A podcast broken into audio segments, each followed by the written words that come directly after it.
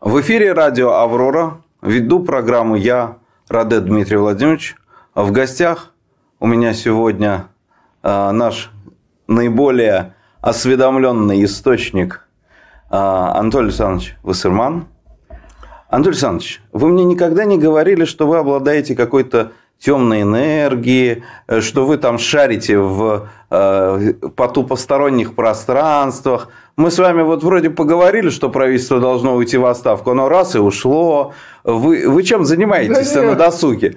Об этом я говорю не первый год. Так что, если есть какие-то темные энергии, то очень уж медлительные. А у меня сейчас возникла неожиданная проблема искать новое имя для старой присказки. Когда-то я говорил, было бы на чем, так давно бы повесился, только вот пока не на чем, кроме как на кишках Кравчука. Потом э, больше, чем через десятилетие Кравчука в этой присказке сменил Ющенко. Ну а еще через несколько лет Медведев. Вот кого теперь э, в нее включить, пока неведомо. Э, то есть Медведев как-то уже э, ушел на такую должность, где его потрошить вроде бы не за что. А кто следующий будет – заслуживать такой участи, не знаю. И даже гадать не берусь. Вот. Ну, а что касается ухода правительства, в общем, я не первый, кто об этом говорил, и не последний, чьи пожелания сбылись. Но причина, на мой взгляд, две. Ну, во-первых, та, которую огласил сам Медведев, а именно, что пока еще действует старая система формирования правительства, надо дать президенту возможность сделать новое правительство по этой системе. Но это причина формальная, а содержательная причина, к сожалению, вряд ли легко устранима. Практически весь экономический блок правительства э, руководствуется теориями, проистекающими из веры в благотворность э, неограниченной свободы личности без оглядки на общество, а эта вера принципиально ошибочна и гарантированно ведет к рекомендациям, несовместимым с жизнью. То, что сейчас заменен будет экономический блок правительства на уровне министров, это хорошо, но мало. Менять-то надо всех, кто участвует в подготовке решений этого блока. Или, по крайней мере, переучивать этих людей на вменяемые экономические теории.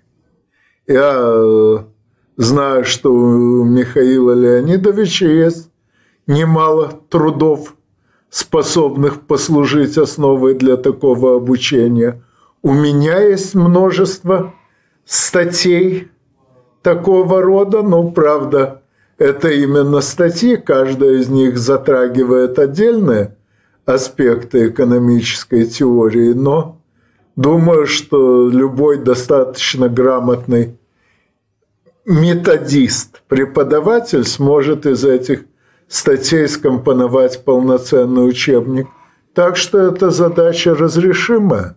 Беда только в том, что ее никто э, из лиц, принимающих решения, не ставит, по крайней мере, публично.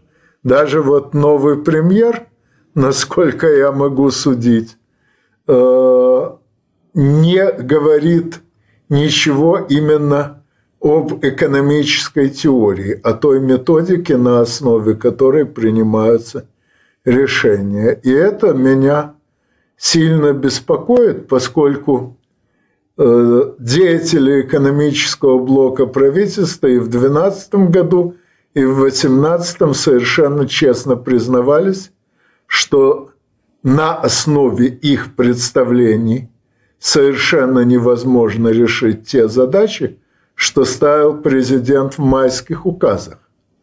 И э, то, что сейчас ушли в отставку э, многие из тех, кто это говорил, не означает, что на смену им придут люди, знающие, как эти задачи решать. И это меня очень серьезно беспокоит.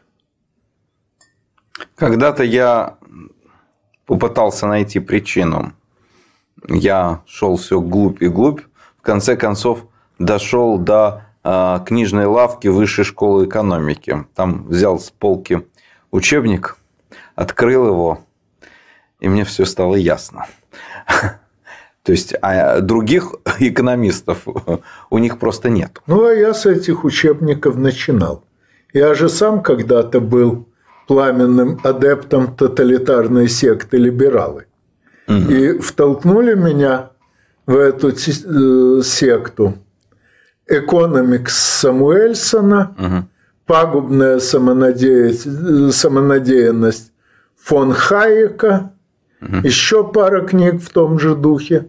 То есть э, я с этих учебников начинал и долгое время совершенно искренне верил во все, что в них сказано, ну а потом уже, э, когда разочаровался в самой концепции, тогда стал и в учебниках видеть ошибки, видеть разные подвохи и подтасовки. Вот. Так что дело не в высшей школе экономики как таковой. Там, в общем-то, всему хорошо учат, ну, конечно, кроме экономики.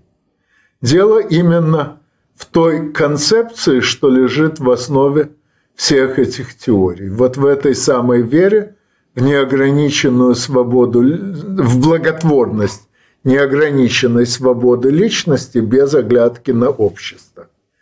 Э, эта вера лишает своих адептов желания и даже возможности исследовать закономерности, формирующиеся именно на уровне общества как единого целого.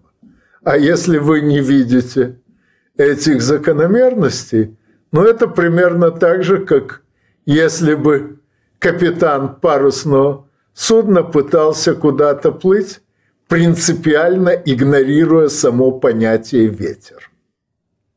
А, прошлый раз мы затронули тему, абсолютно не а, надеясь на нее развитие а, практическое, о том, что а, у экономики должно быть два разных сектора с разными совершенно целями.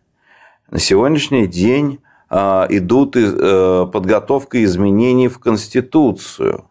Вполне возможно, что в Конституции можно было бы рассказать о этих двух секретарях экономики. Как вы считаете? Ну, к сожалению, меня в группу по подготовке изменений в Конституции не пригласили, а никто из тех членов этой группы, о чьих взглядах я хоть что-то знаю, просто не знаком с самой этой концепцией. Ну, давайте представим, что такая группа сформирована на «Авроре», и вы один из ее участников. Что бы вы сделали? Ну, я бы э, действительно дополнил ту статью Конституции, где говорится о многообразии допустимых в стране видов собственности, я бы дополнил чем-нибудь э, в духе того, что общество и государство как инструмент решения э, глобальных задач общества вправе формулировать задачи развития каждого из этих видов собственности. Что еще? Конституции вы бы поменяли? Сожалению, я наизусть ее не помню. Это ну, мне надо сесть ну, и перечитать свежие Идеи, глаз. какие бы вы хотели бы туда заложить? Я бы хотел заложить э, идею того, что права э, личности, оговоренные в Конституции, могут быть обеспечены только усилиями общества в целом, а для этого общество должно быть устойчивым. Ну и, соответственно, э, в понятие прав личности недопустимо включать то, что прямо противоречит устойчивости общества. Поскольку тогда мы ставим э, взаимопротиворечивые задачи. Э, но вообще Конечно, это надо очень серьезно изучать. Ну, говорят, что рядовой юрист или бухгалтер может сказать, э, это недопустимо. А хороший юрист или бухгалтер добавит, но вот если вы это место переформулируете вот так, а сюда добавите вот то-то, то это будет уже допустимо. Так вот, насколько я могу судить, наш президент действительно хороший юрист. И он сформулировал несколько э, задач, которые можно решить э, именно таким способом. Но я не так хорошо знаю Конституцию, чтобы сходу что-то подобное предлагать. Вот то, что мог предложить, это, пожалуй, вот то, что я уже сказал, и дальше сходу не получится. Ну, а вообще, конечно, мне очень жаль, что э, я не попал в эту группу. Я действительно мог бы подсказать другим ее членам, немало полезного. Ну, кстати, не только я. В группу не попали еще несколько человек, на мой взгляд, несомненно, необходимых. Ну, кто, например? Ну, от агентства «Аврора» Михаил Леонидович Хазин. Принимается. Вот. А... Ну, Другие, кого я бы там хотел видеть, к сожалению, не так широко известны. Ну, то есть, э, это должно быть профессиональное сообщество людей, разбирающиеся в экономике, разбирающиеся в государственном строительстве, разбирающиеся в юридических вопросах, ну, не, а, не, знаете, а не в прыжках с шестом. Не только. Вот э, замечательный советский публицист Анатолий Абрамович Аграновский практически всю жизнь проработал э, в газете «Известия Советов народных депутатов», но потом, под конец его жизни, это были уже «Известия Советов депутатов трудящихся». То есть Советов народных депутатов. А первоначально «Известия Советов депутатов трудящихся». И был у него, между прочим, цикл репортажей о работе Верховного Совета, ну, естественно, с серьезным анализом, поскольку он все-таки публицист. И в одном из этих репортажей он описал заседание комиссии по здравоохранению и отметил, что среди членов комиссии есть водитель троллейбуса. А надо сказать, что тогда э, депутаты совмещали свою законодательную деятельность с какой-то повседневной работой. Вот, скажем, муж троюродной сестры моего отца, генеральный конструктор хлопкоуборочных комбайнов Глазатов, был еще по совместительству председателем Верховного Совета Узбекистана. Именно э, тогда председатель совета работал только во время сессий, длившихся в общей сложности дней 10 за год, а повседневно работал председатель президиума. Так вот, он действительно совмещал эти две работы. Это требовало дополнительных усилий, но вполне было осуществимо. Так вот, был там в этой комиссии по здравоохранению, среди прочего, депутат, действительно повседневно работавший водителем троллейбуса. И Аграновский пишет, а его роль в этой комиссии какая? Самое главное, он потребитель, на него здравоохранение работает. Так вот, в этой комиссии есть и специалисты э, по юриспруденции, способные правильно оформить все предложения, есть и вот эти самые потребители, для которых закон должен работать. Но вот специалистов именно по экономической теории там, на мой взгляд, маловато, потому что главные проблемы, стоящие перед нашим обществом, да, собственно, и перед всем миром, проистекают именно из неверно выбранной основы экономических, да и политических теорий, из этой самой веры в благотворность неограниченной свободы личности. И вот э, поэтому я бы, конечно, с удовольствием в этой комиссии так или иначе поработал именно чтобы рассказать остальным, в чем заключается главная наша проблема. Ну, а если видишь препятствие, то найти способы его преодоления, как правило, не так уж сложно. А не считаете ли вы, что э, отправка правительства в отставку без отправки э, в отставку руководства Центробанка это э, фактически э, ну, какая-то даже не полумера, а четверть мера? Э, вы знаете, нет. Потому что, да, действительно, Центральный банк сейчас поставил перед собой тоже довольно странную цель не поддержание стабильности курса рубля, что, собственно, записано в его уставных задачах. И, насколько я помню, даже в Конституцию включено.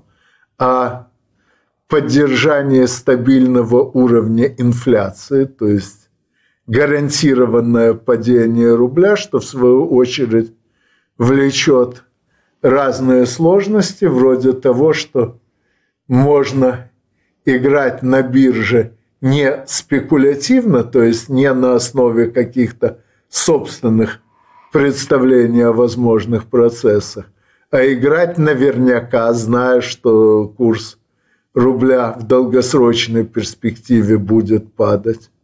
Но, на мой взгляд, вот это самое таргетирование инфляции – проистекает из того, что правительство не располагает в рамках своей теории иными средствами поддержки отечественного производителя, кроме медленного, но неуклонного снижения курса собственной валюты. Э, и, соответственно, если правительство Э, перейдет к теориям, допускающим более широкий спектр э, средств поддержки э, отечественного производства, то и Центральный банк, соответственно, сменит теории, на которые опирается он, и сменит свои цели. Поэтому, на мой взгляд, роль Центрального банка в данном случае подчиненная. Кстати, заодно замечу, у нас довольно популярна, популярна идея национализации рубля. То есть, по сути, привязки эмиссии э, не к запасам других валют, накопленным в стране, а ко всему объему товаров и услуг, производимых в стране. Это, несомненно, разумно. У меня тоже есть публикации на эту тему, показывающие, в частности, что привязка рубля к золотовалютным резервам – это средство очень сильной и совершенно немотивированной раскачки экономики. Но э, при правительстве, придерживающемся Вашингтонского консенсуса, национализация рубля приведет только к тому, что правительство придумает новые способы стерилизации денежной массы, то есть недопущения денег в обращение. Э, так что первично, на мой взгляд, э, в финансовых делах все-таки роль правительства, а Центральный банк всего лишь один из инструментов, хотя он формально от правительства отделен, но он все равно руководствуется теми э, задачами, что ставит правительство, и, соответственно, теми теориями, на основе которых эти задачи формулируются. А не думаете ли вы, что в, под этим всем а, лежит э, мировоззрение, мировоззрение людей, исповедующих социал-дарвинизм? Вот когда президент начал рассказывать про завтраки, как ему начали а, противоречить в правительстве, что даже в советское время мы всех не кормили горячими завтраками. Ну, надо понимать, что было в советское время, что на самом-то деле кормили, только э, если ты на продленку оставался, то тебя кормили, а если не оставался, то тебя не кормили. То есть это передергивание достаточно факт. А, вот. А, и вот этот социал-дарвинизм, типа не надо а, кормить бедноту, не надо плодить нищету, вот это вот все. А социал-дарвинизм тоже проистекает из той же самой веры в благотворность неограниченной свободы личности. Потому что эта вера, по сути, отрицает само понятие общества. А без этого понятия невозможно понять, чем, собственно, люди друг для друга ценны. Ведь на самом деле, когда Аристотель Никомахович Стагирский сказал, ну, примерно 23 века назад, человек – общественное животное, он же имел в виду не только то, что человек формируется во взаимодействии с себе подобными, и человек проводящий детские годы в отрыве от других людей, так и остается животным. Маугли – это, конечно, красивая фантазия, но на самом деле дети, оказавшиеся в обстоятельствах Маугли, так и остаются животными. Э, но он имел в виду и то, что разделение труда, ну, конечно, не всегда и не при любых обстоятельствах, но все-таки чаще всего повышает его производительность, соответственно, каждый из нас, э, живя в обществе, может создать для других и получить от других несравненно больше, чем мог бы произвести и потребить в одиночку. И, соответственно, благополучие каждого человека – зависит от благополучия общества. А это благополучие включает в себя, помимо прочего, и многолюдство, потому что чем больше людей, тем легче организовать различные форматы разделения труда, и, соответственно, тем легче найти среди этих форматов те, что подымут производительность труда и, значит, обеспечат общее благосостояние. Но если вы всего этого не понимаете, если вы уповаете только на свободу личности, то социал-дарвинизм станет для вас совершенно естественным представлением, просто потому что вы не понимаете, зачем вам лично нужны другие люди. И э, надо сказать, что те, кто против школьных завтраков возражают, они и против прироста населения в целом возражают очень активно и возмущенно.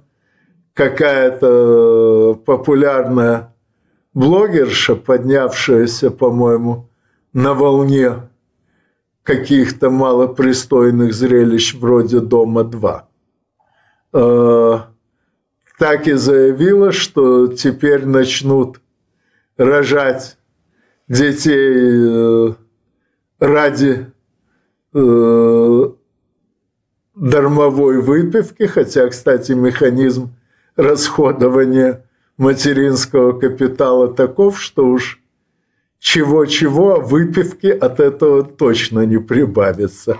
То есть э, дама даже не сочла нужным ознакомиться с вопросом, э, который комментирует. Э, но я уже говорил, что у нас многие читают только то, что написано на внутренней стороне их черепной коробки. Э, но как бы то ни было, социал-дарвинизм – это тоже последствия все того же либерализма, э,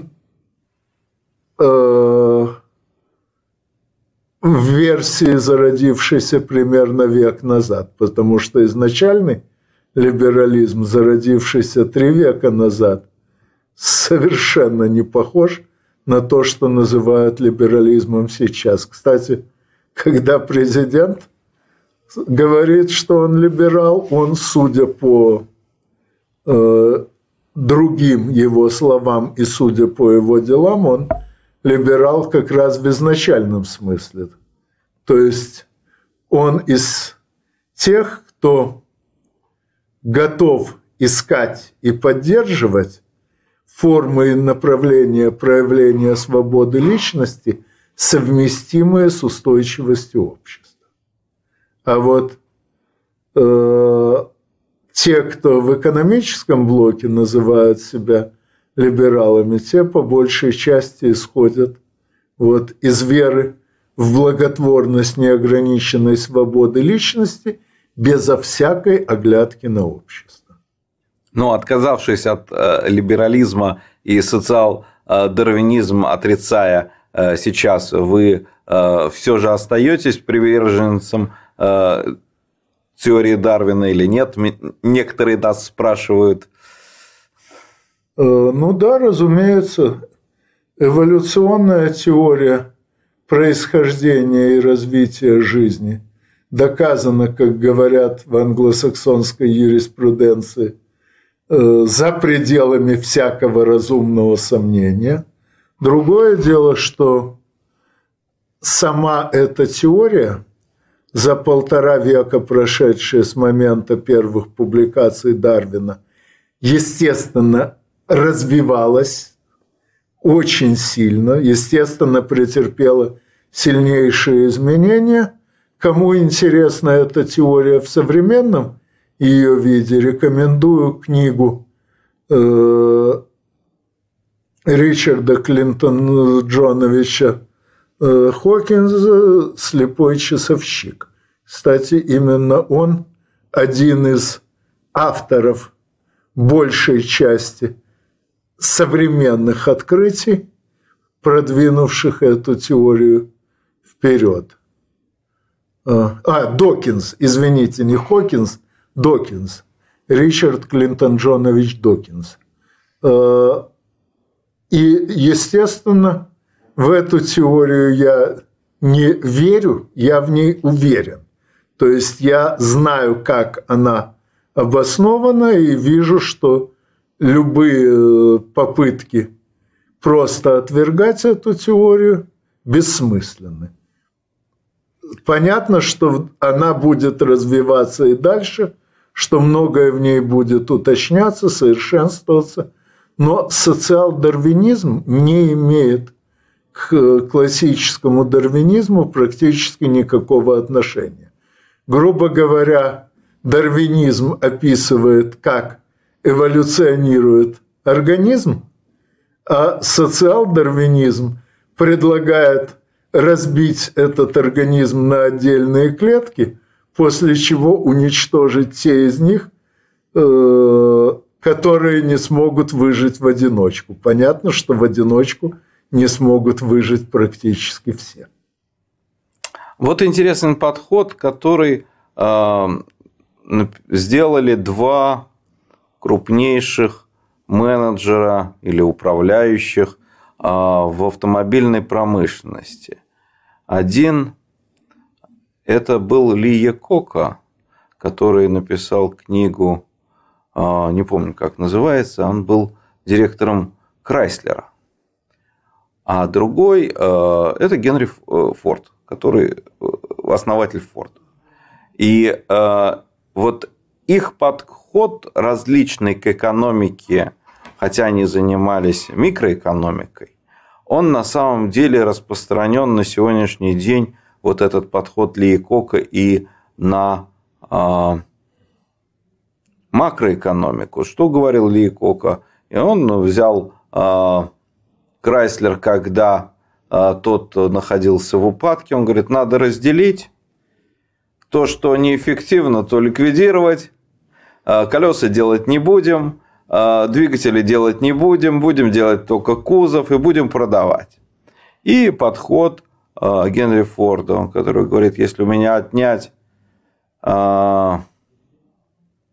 мои заводы, если у меня отнять мои деньги, если у меня ничего не будет, кроме моих людей, то через год у меня будет и заводы, и деньги. Вот на сегодняшний день, по-моему, вот наших экономистов вот, вот этот вот подход Генри Форда, они его не понимают. Это правда, действительно не понимают. Что касается Якока, э, ну, ему в какой-то мере повезло. Он пришел в компанию в тот момент, когда э, вследствие целой серии неверных решений его предшественников значительная часть производств э, действительно работала неэффективно. А поскольку его потенциала не хватало на то, чтобы исправлять все сразу, он сосредоточился э, на главном сборочном конвейере, рассудив, что все остальное легче отдать в распоряжение другим фирмам, чтобы они разбирались. Э, он решил, что так проще, чем искать специалистов, которые могли бы под его руководством разбираться в проблемах каждого конкретного производства. Но это связано именно с тем, что действительно в Крайслере много лет подряд не ставили себе вообще задачу найти хороших управленцев. Э, но такое бывает на самом деле крайне редко. Кстати, э, один из отцов основателей э, отцов-основателей либерализма в его современном понимании Артур Хайнрих Людвигович фон Мизес. Ну, строго говоря, Эдлер фон Мизес, поскольку дворянство его дед получил не за э, в земельные владения, не за воинские подвиги, а за успехи чисто хозяйственные и административные. Таких случаях Э, в Австрии, ну и еще в нескольких частях Германии перед фон ставили еще Эдлер, дословно благородный. Вот. Так вот, этот самый фон Мизес вообще выступал против вертикальной интеграции, то есть против сосредоточения всех звеньев технологической цепочки в едином владении. Довод у него был такой. Если мы э, купим сразу и бумажную фабрику, и типографию, и замкнем их друг на друга, то довольно скоро либо директор бумажной фабрики начнет жаловаться, что э, он бы мог эту бумагу продать другим потребителям подороже, либо директор э, типографии начнет жаловаться, что он бы мог э, у других производителей купить эту бумагу подешевле. Ну, во-первых, сами по себе эти жалобы ничего не значат, поскольку э, прибыль и убыток – Э, описанные Мизесом, взаимоуравновешиваются. То есть в сумме такая технологическая цепочка работает вполне эффективно. А во-вторых, так уж мне повезло, что я долгое время интересовался типографским делом и знаю, в частности, сколько сил уходит на то, чтобы настроить печатную машину – под новый сорт бумаги. И для крупной типографии эти расходы намного перекроют затраты на закупку э, бумаги у единственного поставщика. Вот. Э, ну и дальнейшие рассуждения Мизеса показывают, что он вообще не представляет себе не только издержки на взаимосогласование звеньев технологической цепочки, но он даже не знает, каковы издержки на поиск партнеров, на подбор тех, кто мог бы работать в единой цепочке. Вот, так вот, э, Форд все это как раз себе представлял. И он старался максимум звеньев технологической цепочки – собрать под своим контролем именно потому, что в этом случае суммарная эффективность всей цепочки наивысшая. Якока пришел в другую эпоху, когда резко возросла сама сложность цепочки, соответственно, э, управлять ею стало сложнее, и несколько его предшественников не справились с этой задачей и цепочку разболтали. Но в целом подход Форда, как правило, перспективнее.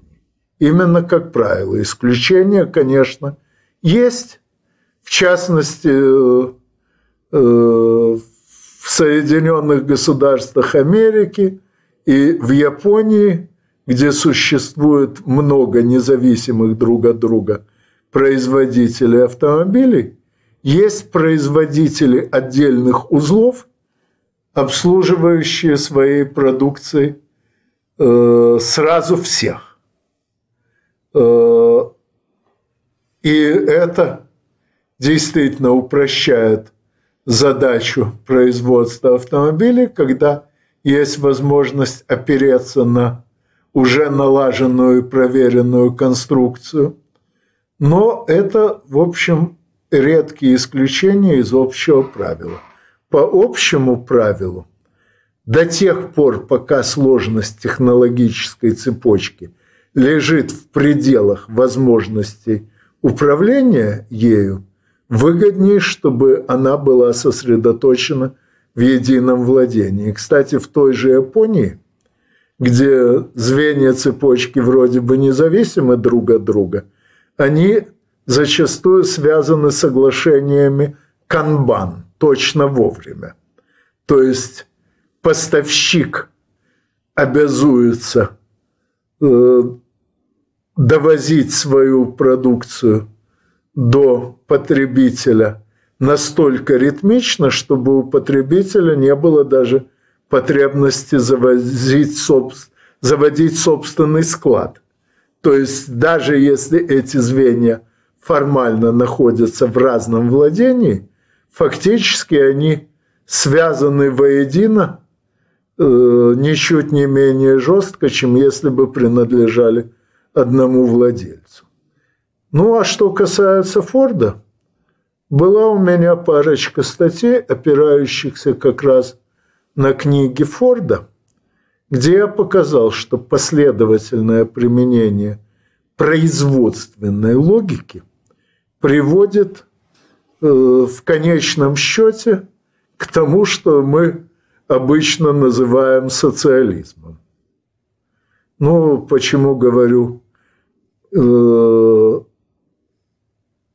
что мы обычно называем социализмом, там все-таки есть некоторые нюансы, определяемые, грубо говоря, тем, что э, частный владелец может в какой-то момент вовсе разочароваться в своем деле и кинуть или закрыть его по своим личным соображениям, никак не связанным с соображениями потребителей, тогда как э, в условиях социализма под, э,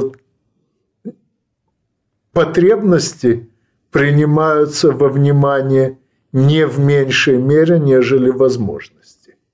И э, поэтому чистая производственная логика без дополнительных политических соображений все-таки не дает социализм в полном объеме, но действительно очень к нему приближает. И я думаю, что нынешнее э, предпочтение логики Якока логики Форда связано как раз с тем, что социализм у нас долго и старательно компрометировали, причем начали компрометировать еще, когда у нас в стране официально господствовал именно социализм. А такая мысль. Мы входим в новый технологический уклад. А переход в новый технологический уклад повлечет за собой а, изменение производственных сил, что в свою очередь может, не может не повлечь изменение производственных отношений. Смена производственных отношений должна повлечь за собой изменение общественного строя. Вот если мы будем исповедовать главную ценность нашего общества, как Генри Форд, что это люди, мне кажется, мы сможем перейти в новый технологический уклад. Если же мы будем хвататься за какие-то там предприятия, какие-то там материальные ценности, какие-то там ископаемые, то мы будем отброшены в этом новом обществе. Как вам кажется? Ну, э, к сожалению, о новом экономическом укладе я пока не могу сказать практически ничего. Ну, во-первых, сами его контуры еще недостаточно четко прорисовались. Во-вторых, я сам занимался совершенно иными вопросами и в эту тему не вникал всерьез.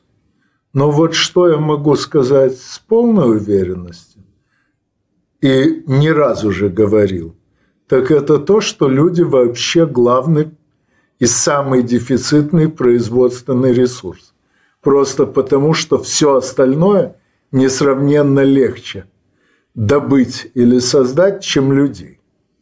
Поэтому любые концепции, э, не ставящие людей на первое место, чреваты тем, что мы вот этот ресурс недоиспользуем, а это, в свою очередь, приведет к падению эффективности общества в целом.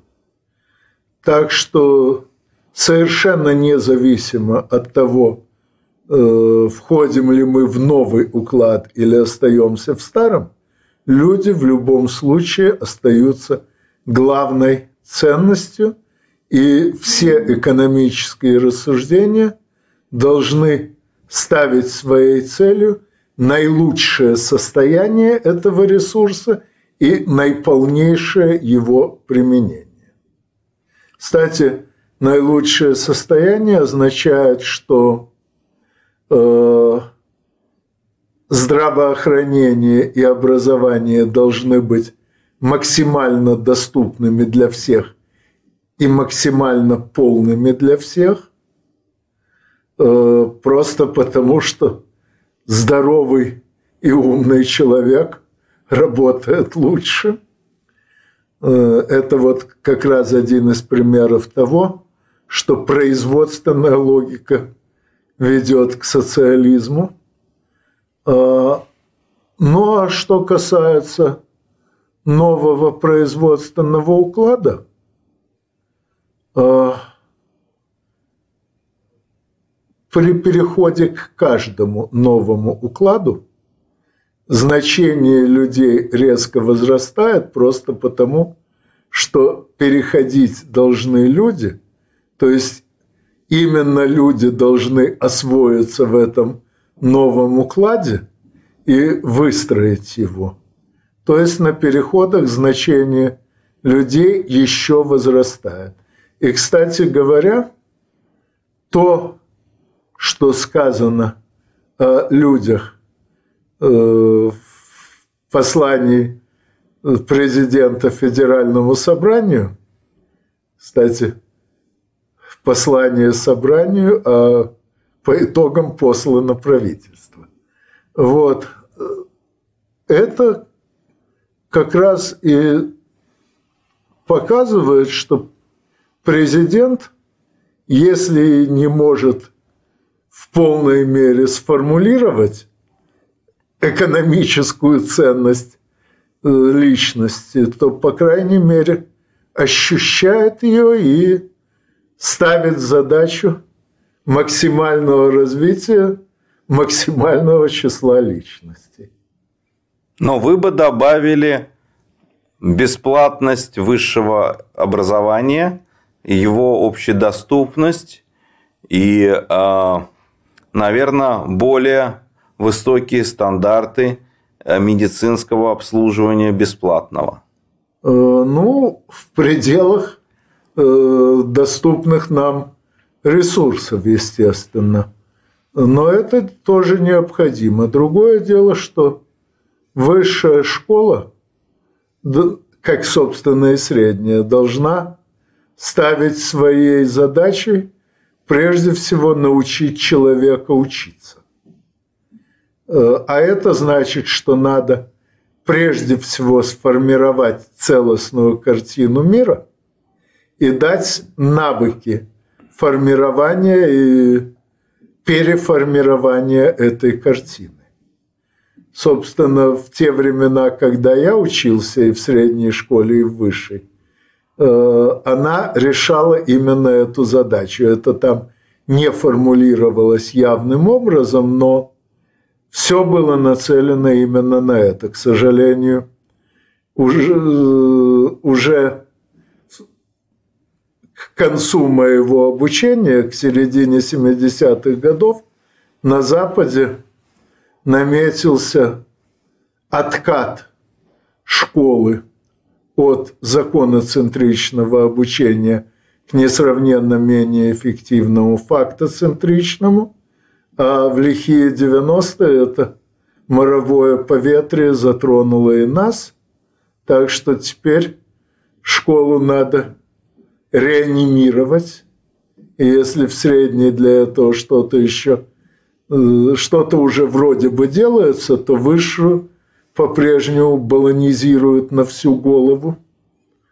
А, и понятно, что бесплатное образование э, в баланизированном учебном заведении может только перекосить мозги.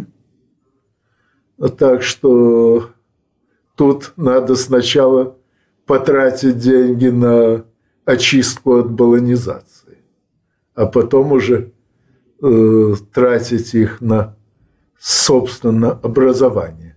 Но действительно, максимальное возможное в данный момент здравоохранение и образование обеспечивает максимально возможное в данный момент качество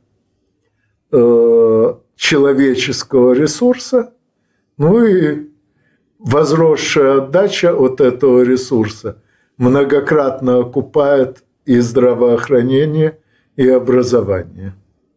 Кстати, то, что многие крупные фирмы на Западе формируют так называемые социальные пакеты, то есть, э, по сути, добиваются, чтобы часть заработков сотрудников гарантированно тратилась на их здравоохранение и на их и их детей образование.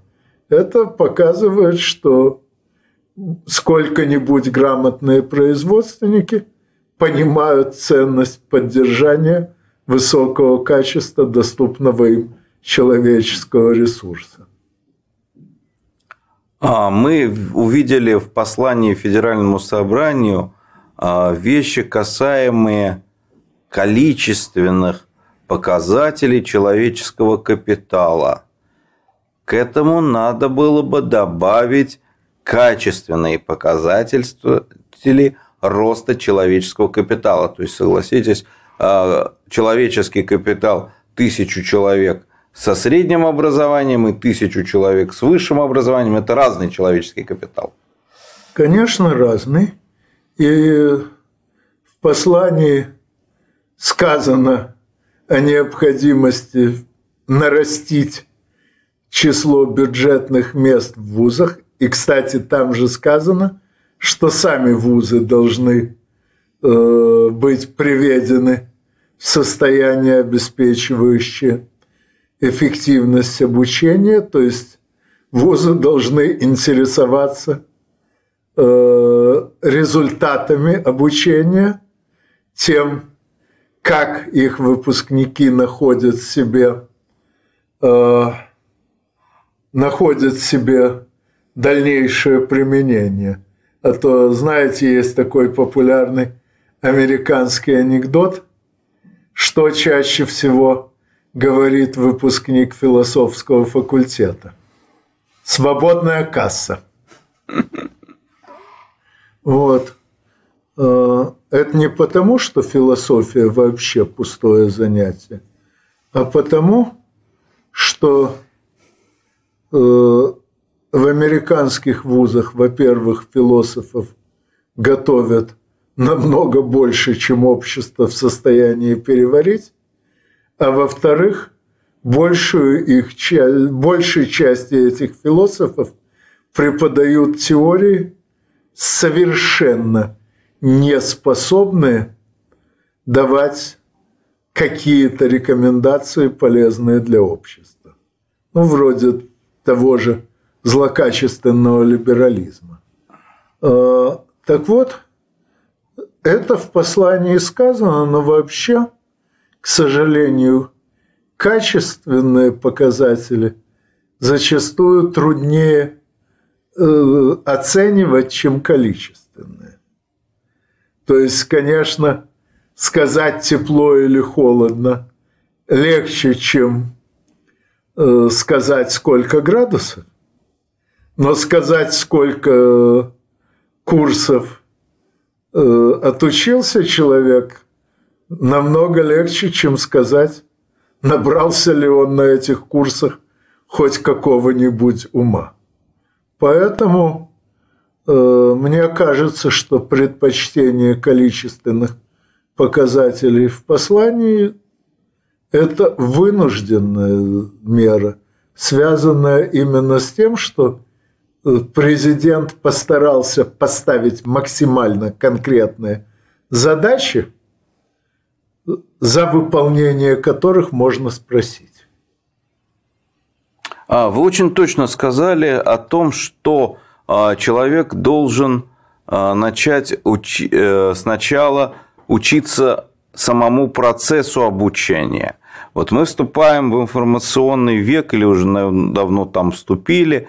В котором знания, в принципе, они-то вообще э, никому не нужны. То есть то, что раньше э, преподавалось в высшей школе и в школе э, в качестве того, когда кто родился, когда кто женился, когда какая война была, то есть знания. А, а то, что будет востребовано сейчас, это умение синтезировать из этих знаний э, практическую пользу, потому что э, знания можно получить из интернета, а вот воспользоваться, уметь воспользоваться этими знаниями, обратить их на благо, вот этого не умеют, по-моему. Как вам Есть кажется? старый медицинский анекдот. Кто лечится по справочнику, умрет от опечатки. Для того, чтобы искать в интернете, надо, во-первых, иметь представление о том, что вам нужно искать. Во-вторых, надо иметь возможность быстро оценить и проверить найденное – и убедиться, знание это или заблуждение. И все это требует очень серьезных базовых знаний э, и умения находить этим знанием э, и старым, и новым место в той самой целостной картине мира, которая в свою очередь опирается на довольно обширные э, знания. В общем, Э, еще одна медицинская шутка.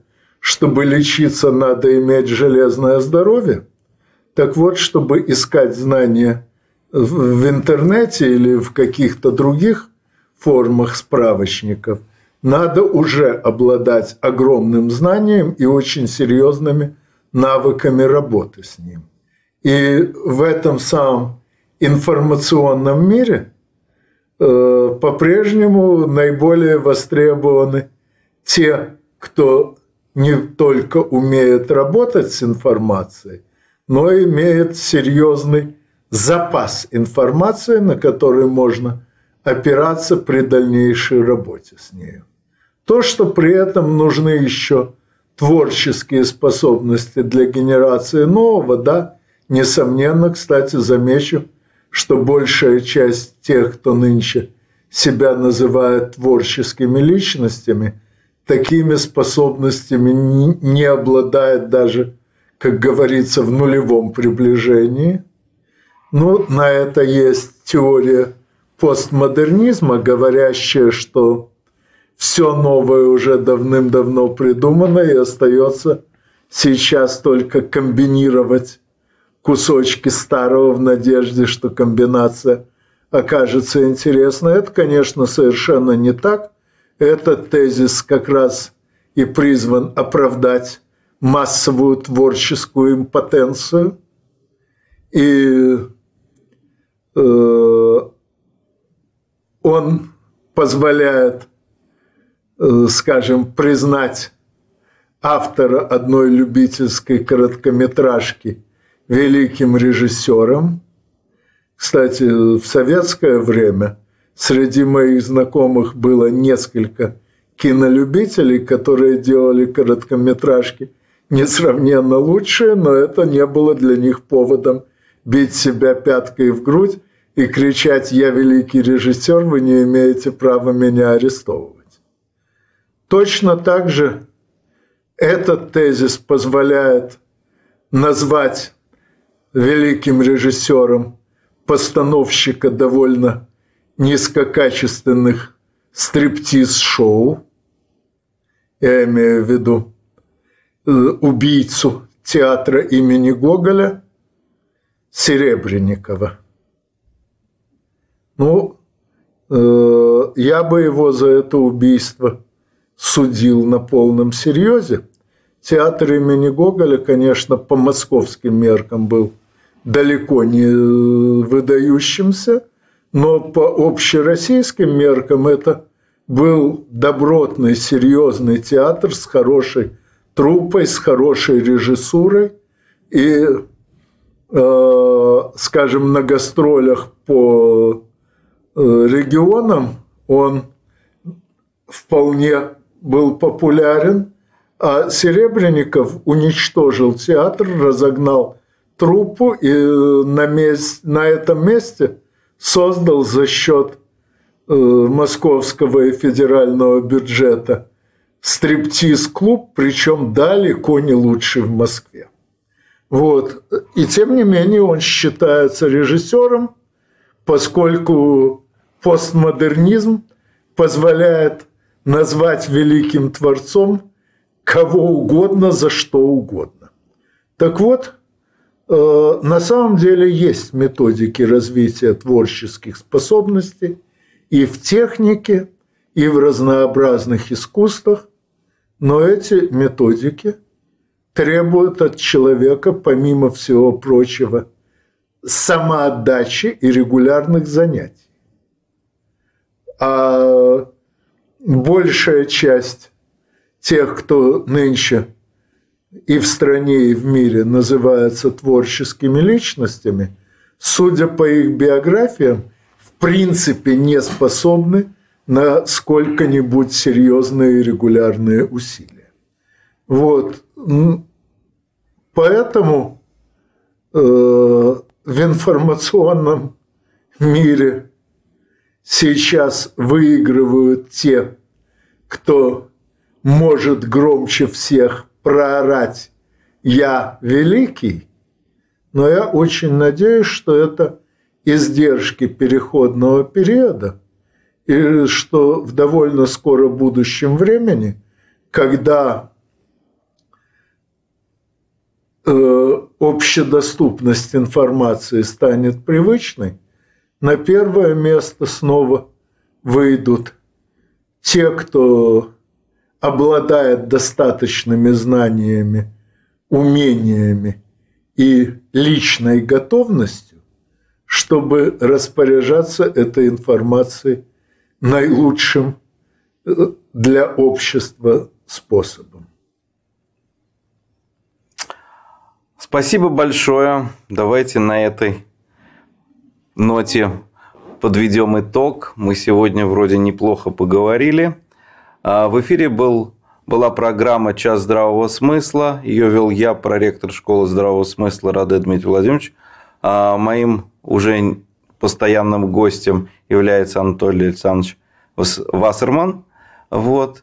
И мы надеемся, что он еще раз и еще раз нас осчастливит своим обществом. Я тоже на это надеюсь, поскольку запасы здравого смысла неисчерпаемы.